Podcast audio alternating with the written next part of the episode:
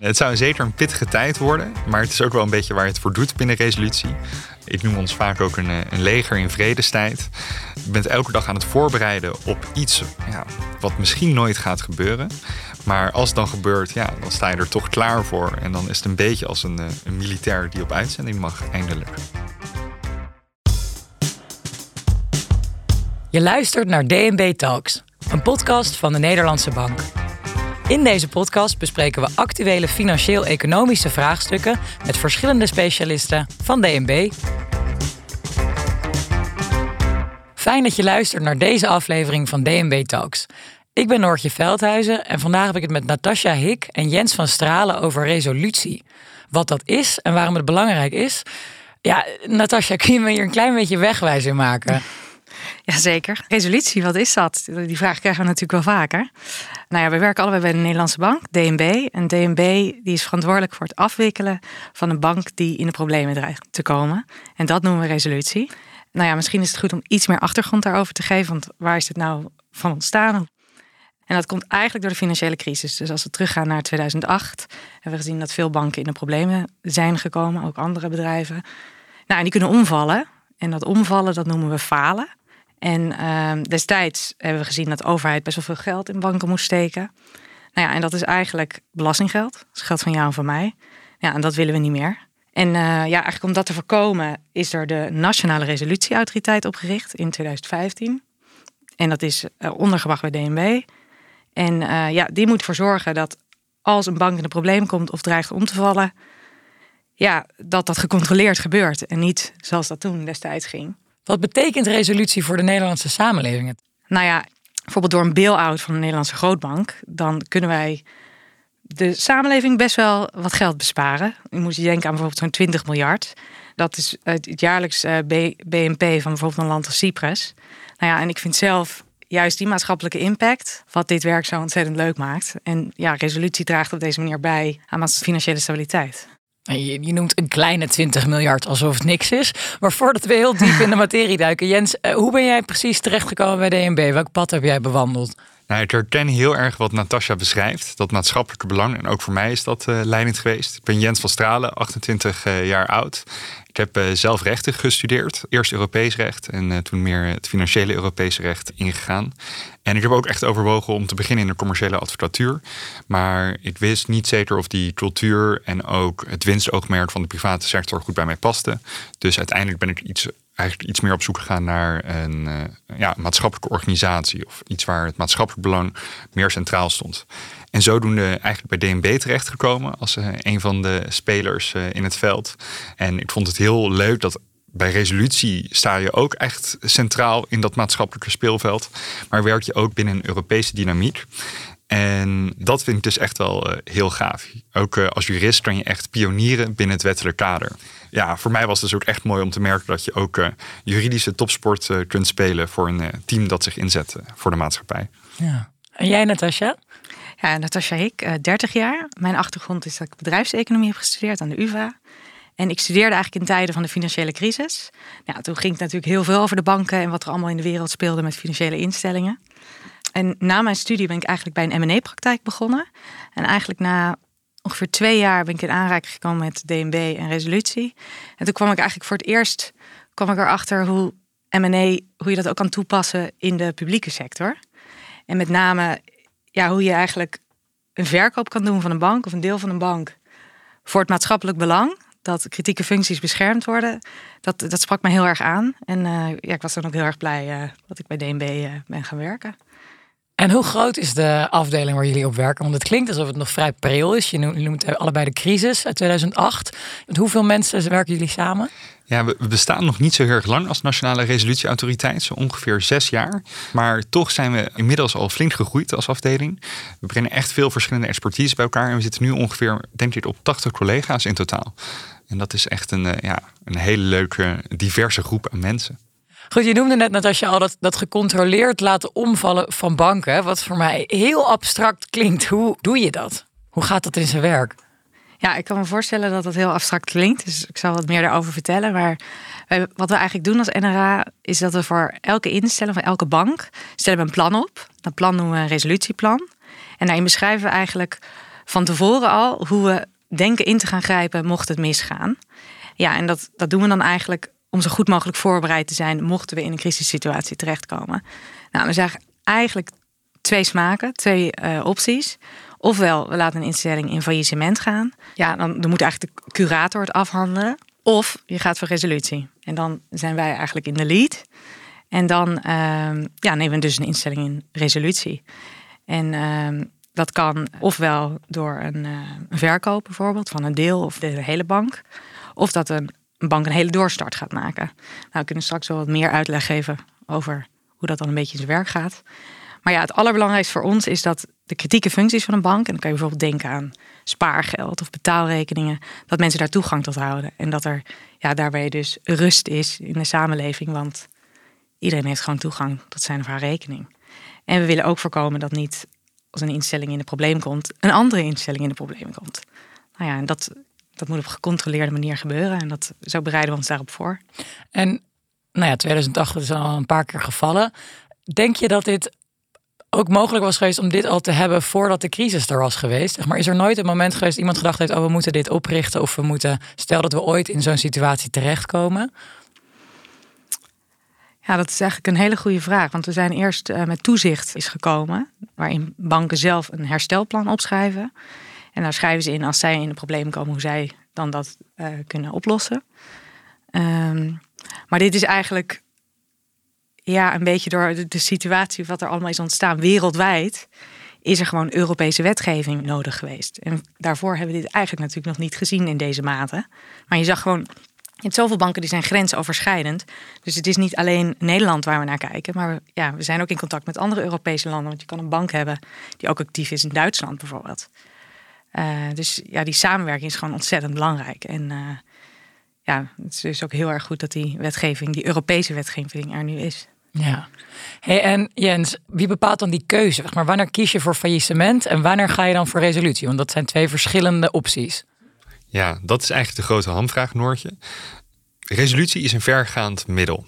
We grijpen als DNB dan echt in op de eigendomsrechten van aandeelhouders, obligatiehouders, in de zeggenschapsstructuur van de bank. En om te bepalen of resolutie van toepassing is, voert DNB een algemeen belangtest uit. Want DNB mag alleen overgaan tot resolutie indien dit in het algemeen belang is. Stel in Gelderland heb je een kleine bank, de Gelderlandbank. En deze bank heeft maar een paar duizend klanten en een paar miljoen op de balans. Deze klanten zullen ook in faillissement goed beschermd zijn. Het gaat om een kleine overzichtelijke bank die door de curator ook goed afgewikkeld kan worden. Als het gaat echter om een hele grote internationale bank, en dat kan al snel oplopen tot banken met miljoenen klanten en honderden miljarden euro's op de balans, ja, dan kan een curator dat niet zo gemakkelijk afwikkelen. En dan kan bijvoorbeeld resolutie in het algemeen belang zijn. We passen dan resolutie toe, zodat de klanten van zo'n bank toch toegang behouden tot hun betaalrekening, tot hun spaarrekening, dat ze gewoon hun boodschap kunnen afrekenen. En zodoende kan je echt met resolutie deze kritieke functies van een bank behouden. Daarbij geldt wel een belangrijk principe, een belangrijk uitgangspunt, en dat is het NCWO-beginsel. NCWO staat voor No Creditor Worse Off. Als resolutie wordt toegepast op zo'n grote bank, mag een schuldeiser, zoals bijvoorbeeld een eh, aandeelhouder of een obligatiehouder, mag in ieder geval niet slechter af zijn in resolutie dan zij in faillissement zouden zijn geweest. Helder. Dus bij een kleine bank, stel ik zit bij die kleine hypothetische Gelderlandse bank, ben ik niet minder veilig. Nee, dat klopt nog. Dan ben je nog steeds goed beschermd in faillissement, dankzij bijvoorbeeld het depositogarantiestelsel. En zo'n zo'n algemene belangentest, wat je net noemde. Je noemde nu de omvang van het aantal klanten van zo'n bank. Zijn er nog andere criteria of andere dingen waar je het op meet? Ja, je kijkt ook echt naar de rol van de bank binnen de financiële stabiliteit eigenlijk. Van, zouden er bijvoorbeeld andere banken omvallen als deze bank zou omvallen?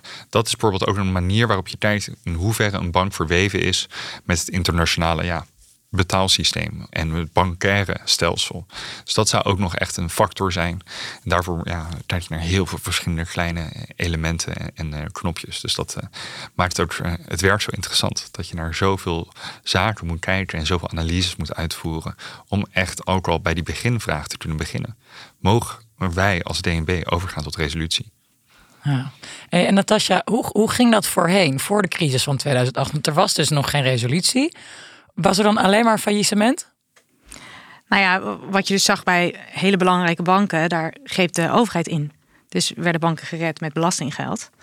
Ehm, en wat Jens net eigenlijk ook al aangaf, door die verwevenheid tussen financiële instellingen, wat een groot probleem was in de financiële crisis. Ja, dat, dan zie je eigenlijk dat je het niet als land alleen moet uh, oplossen. Maar je moet samen een oplossing bedenken. Omdat het dus niet alleen een probleem voor Nederland zou kunnen zijn, maar ook voor een omringend land.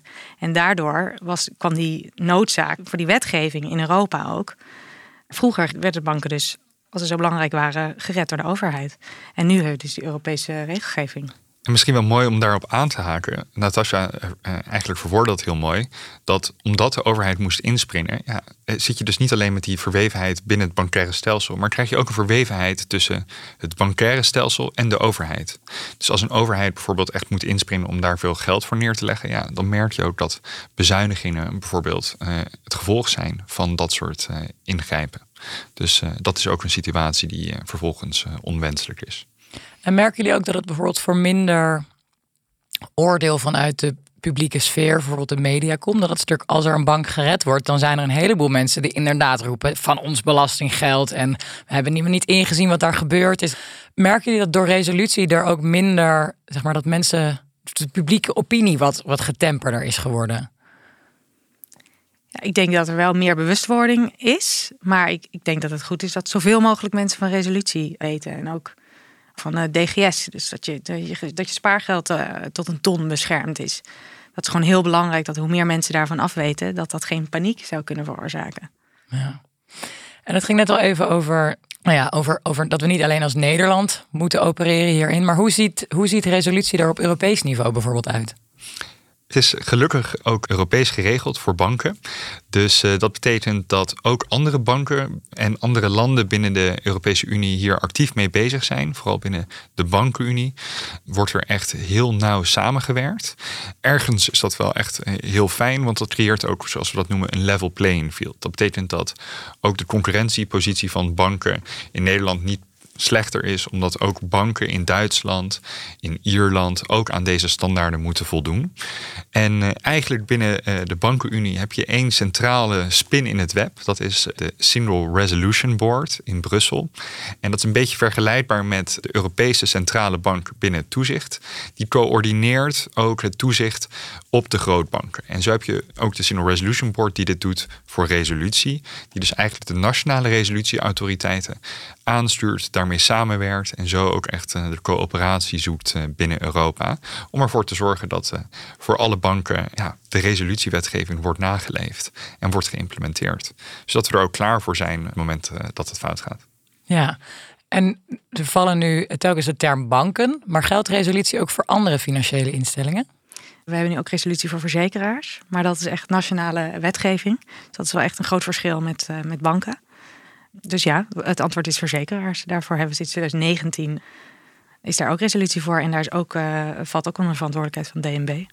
En, dat is... echt een uh, primeur binnen Europa. Daarmee lopen we echt vooruit binnen Europa op de Europese ontwikkelingen. Dus we zijn eigenlijk een van de weinige landen die zo'n resolutiekader heeft. Dus ook daar uh, aan die kant zijn we als DNB echt aan het pionieren. En in hoeverre is het belangrijk, vind je, dat andere Europese landen dat gaan volgen? Ik vind dat uh, zelf zeer zeker uh, erg belangrijk. En het is nu ook wel heel fijn. Er sinds kort is er ook een wetsvoorstel op Europees niveau om dit breed across the union echt uit te rollen. Dus ik sta er alleen maar achter en ik juich dat alleen maar toe vanaf de zijlijn. Maar wel vet toch dat jullie daarin echt nou ja, de, de, de voorloper zijn. Zeker, en dat merk je ook echt in dat wetvoorstel, dat het ook heel erg uh, gerijmd en geënt is op uh, hoe wij het hier in, in, Nederland implementeren en uitrollen. Dus uh, ook daar complimentje naar Nederland. Um, Natasja, een, een grote Nederlandse bank komt in de problemen en gaat over tot resolutie. Kun je me meenemen in het proces? Wat gebeurt er dan? Er zijn een aantal instrumenten die we kunnen toepassen als we voor resolutie kiezen. En wat ik toen net al aangaf, voorheen werden banken dus met name gered door de overheid, hè, door belastinggeld. Nou, dat willen we echt niet meer. Maar dat noemen we eigenlijk een soort bail-out. En eigenlijk door middel van resolutie kunnen we juist het tegenovergestelde doen, een bail-in.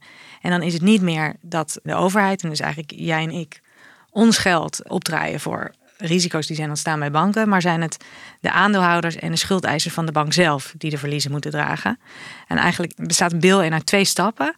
Je legt de verliezen eerst neer bij nou ja, de insiders eigenlijk van de bank. Dat zijn dus allereerst de aandeelhouders. Dus hun aandelen die worden eigenlijk ja, niets of veel minder waard. En dan vervolgens worden de schuldeisers geconfronteerd naar nieuwe aandelen. En zij worden dan nieuwe aandeelhouders van de bank. En op deze manier zorg je ervoor dat een bank weer genoeg kapitaal heeft. En daardoor dus een doorstart kan maken. En wat je dan ziet, dan zijn het dus niet langer belastinggeld wat zo'n bank gered heeft, maar echt de aandeelhouders en de schuldeisers van de bank zelf. En dan wordt de bank dus gered met privaat uh, geld. Het, het is, uh, ik moet het heel even laten inzinken wat je dan allemaal, wat je dan zegt. Maar dus eigenlijk gebeurt er dus, wat je net letterlijk zegt, precies het tegenovergestelde van hoe het voorheen ging. Ja, ja. Revolutionair. Het is niet meer publiek geld, maar privaat geld. Ja. En dat, dat is dan één van de instrumenten, bail-in. Maar we hebben ook nog uh, sale of business, oftewel een verkoop. En wat we ook kunnen doen, is dat we een, uh, een bank kunnen verkopen, of in zijn geheel of in, in losse delen, aan een andere uh, partij. En daarmee houdt de bank op te bestaan, maar zorg je ervoor dat de kritieke functies van een bank, bijvoorbeeld dus je spaargeld, dat dat veilig is bij een nieuwe partij. En daarmee beschermen we dus de kritieke functie. Ja. En dan zijn er nog twee andere instrumenten die we nog hebben. Eentje daarvan is de overbruggingsonderneming, of nou ja, makkelijker gezegd, een brugbank. En uh, in zo'n geval nemen we de falende bank en die hangen we eigenlijk onder een stichting. Of we dragen de activa en passiva over van die bank ook weer aan een nieuwe tijdelijke bank. En die kunnen we dan twee jaar eigenlijk gebruiken, zodat de kredietenfuncties ook weer door kunnen lopen. Mensen kunnen dan nog steeds bij hun spaargeld in die brugbank. Gedurende die twee jaar kunnen we dan als DNB kijken of we bijvoorbeeld een nieuwe koper kunnen vinden. Dus dat is weer een mooie brug naar eigenlijk uh, mooie brugbank naar het self-business instrument wat Natasja noemde. En tot slot hebben we ook nog een vierde instrument. En dat is de Bad Bank. En dat is eigenlijk ook een vehikel wat we opzetten. En daarin kunnen we eventueel slechte activa of passiva onderbrengen.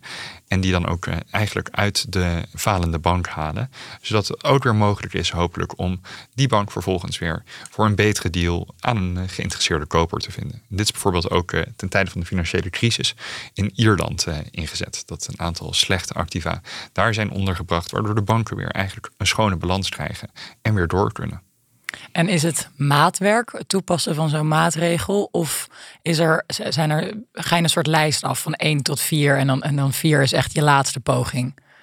Om het resolutieinstrument te bepalen bedoel je? Ja. Nou, we maken natuurlijk een inschatting van het type bank. En je ziet eigenlijk dat in zijn algemeenheid dat de wat grotere banken, daar ligt een bil in voor de hand. En wat, bij de wat kleinere instellingen eerder een verkoop. Sommige banken zijn zo groot dat ze heel moeilijk te verkopen zijn, namelijk. Dat als je echt een bank hebt van honderden miljarden, ja, dan moet je nog groter zijn, bij wijze van spreken, om zo'n bank te kunnen kopen en te kunnen integreren in je eigen systemen.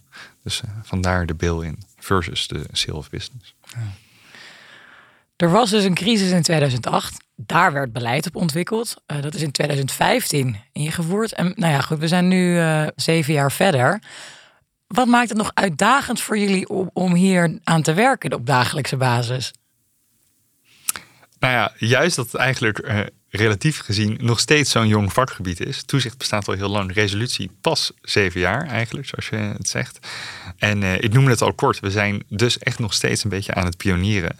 Uh, binnen ons team hangt nog steeds toch wel een start-up gevoel.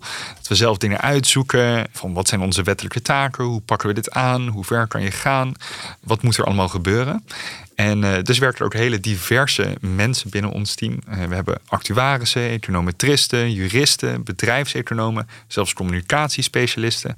Ook uit meerdere landen dan nog een keer. We hebben collega's uit Australië, Slowakije, Bulgarije, Spanje.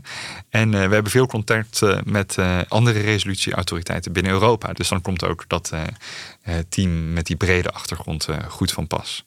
Dus dat is wel erg leuk. En zouden jullie dan ook op, op uitwisseling kunnen naar een ander land? Ja, dat kan zeker, want je hebt dus verschillende NRA's. En je hebt natuurlijk ook de, de Single Resolution Board in Brussel. En wat je ook ziet, dat uh, meerdere collega's ook op detachering daar gaan. En die, uh, die lopen dan een tijd mee bij bijvoorbeeld de SRB. En dat is ontzettend interessant, omdat het is een ongelooflijk internationale omgeving. Waar ook weer allemaal mensen uit die verschillende landen en raas zitten. Uh, dus dat kan zeker en dat gebeurt dus ook. Ja, en ja. ligt het in jullie ambitie om op een dag de overstap te maken voor een tijdje? Ik zou het wel heel erg interessant vinden. Ja, omdat het is toch altijd overal weer anders. Een andere omgeving. Ja, het lijkt me, zou ik heel interessant vinden. En dan het liefst naar? Ja, ik denk dat ik toch wel de, de SRB. Uh, ik heb zelf namelijk lang in een team gewerkt die eigenlijk op dagelijkse basis met de SRB werkte. En dat, uh, ja, dat vond ik ontzettend leuk. Ja, en jij, Jent? Nou, ik herken wel wat Natasja zegt. Ook, uh, ik vind Brussel sowieso een fantastische stad. Heeft uh, ooit mijn hart gestolen. Dus uh, zeker ook de SRB staat bij mij wel op de verlanglijst. Leuk. Goed, nog zo'n hypothetisch geval. We hadden het net al over, over een bank die nou ja, de opgang vallen. Maar stel, jullie worden morgen wakker en het is overal, de kranten staan er vol mee, de radio, het is overal, overal is het nieuws. Nederlandse grootbank die heel zwaar in de problemen zit. Wat is dan het plan? Is er een bellijst binnen jullie bedrijf? Eh, de, trekt iedereen, nou ja, niet naar kantoor nu, maar meteen plaats achter de laptop en, en eh, paniek? Of wat, wat is daar, uh, wat, wat gaan jullie dan doen? Ja, dan is het inderdaad uh, die day. En ja, als de maatregelen toestaan, inderdaad meteen op de fiets en met z'n allen naar DNB. En het zou zeker een pittige tijd worden. Maar het is ook wel een beetje waar je het voor doet binnen resolutie. Ik noem ons vaak ook een, een leger in vredestijd. Je bent elke dag aan het voorbereiden op iets ja, wat misschien nooit gaat gebeuren. Maar als het dan gebeurt, ja, dan sta je er toch klaar voor. En dan is het een beetje als een, een militair die op uitzending mag, eindelijk. En voor jou, hoe, hoe ziet jouw dag er dan uit? Nou, ik sluit me wel heel erg aan uh, wat Jen zegt. Dat is natuurlijk die day. Maar ja, we willen natuurlijk eigenlijk dat dat nooit gebeurt. En ik vind het wel een hele leuke vraag. Want ik weet nog toen, echt op mijn eerste dag toen ik bij DNB begon te werken... dat ik uh, op een van zo'n zo'n introductiedag... dat een collega me dat ook vroeg van... wat mij zo aanspreekt aan resolutie. Omdat je bent eigenlijk aan het voorbereiden op iets... waarvan je hoopt dat dat nooit werkelijkheid zal worden. Maar juist eh, dat maatschappelijk belang en dat je samen eigenlijk elke dag werkt aan een situatie die je probeert te voorkomen. Dat is zo'n ongelooflijke motivatie. En, en als we dan toch in zo'n situatie komen, ja, dan hoop je dat de impact daarvan niet zo groot zal zijn doordat wij er zijn. Ik vind het mooi dat jullie helemaal gaan stralen bij de gedachte dat er een Nederlandse grootbank om gaat vallen. Ik denk dat dat heel weinig mensen in Nederland zijn, behalve jullie en jullie collega's, die daar dan toch stiekem een beetje op hopen. Nee, nou goed, dat uh, uh, hopen we natuurlijk echt nou, niet. Ik hoop er echt niet op. Nee, want het nee. zou wel echt uh, grote gevolgen betekenen natuurlijk. Dus dat willen we denk ik wel echt beide benadrukken.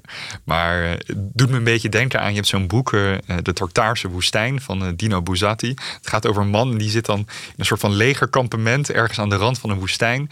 En die heel zijn leven wacht hij op dat de tortaren misschien binnenvallen. En dan ligt hij op zijn sterfbed en dan gebeurt het misschien toch. Maar dat gevoel, ja, zo voelt het soms wel een beetje. Van, goh, ja, hè, wanneer gaat er iets gebeuren? Maar toch, het feit dat je wel weet dat je er dan klaar voor bent, dat maakt het wel echt waard om uh, dagelijks uh, op te staan.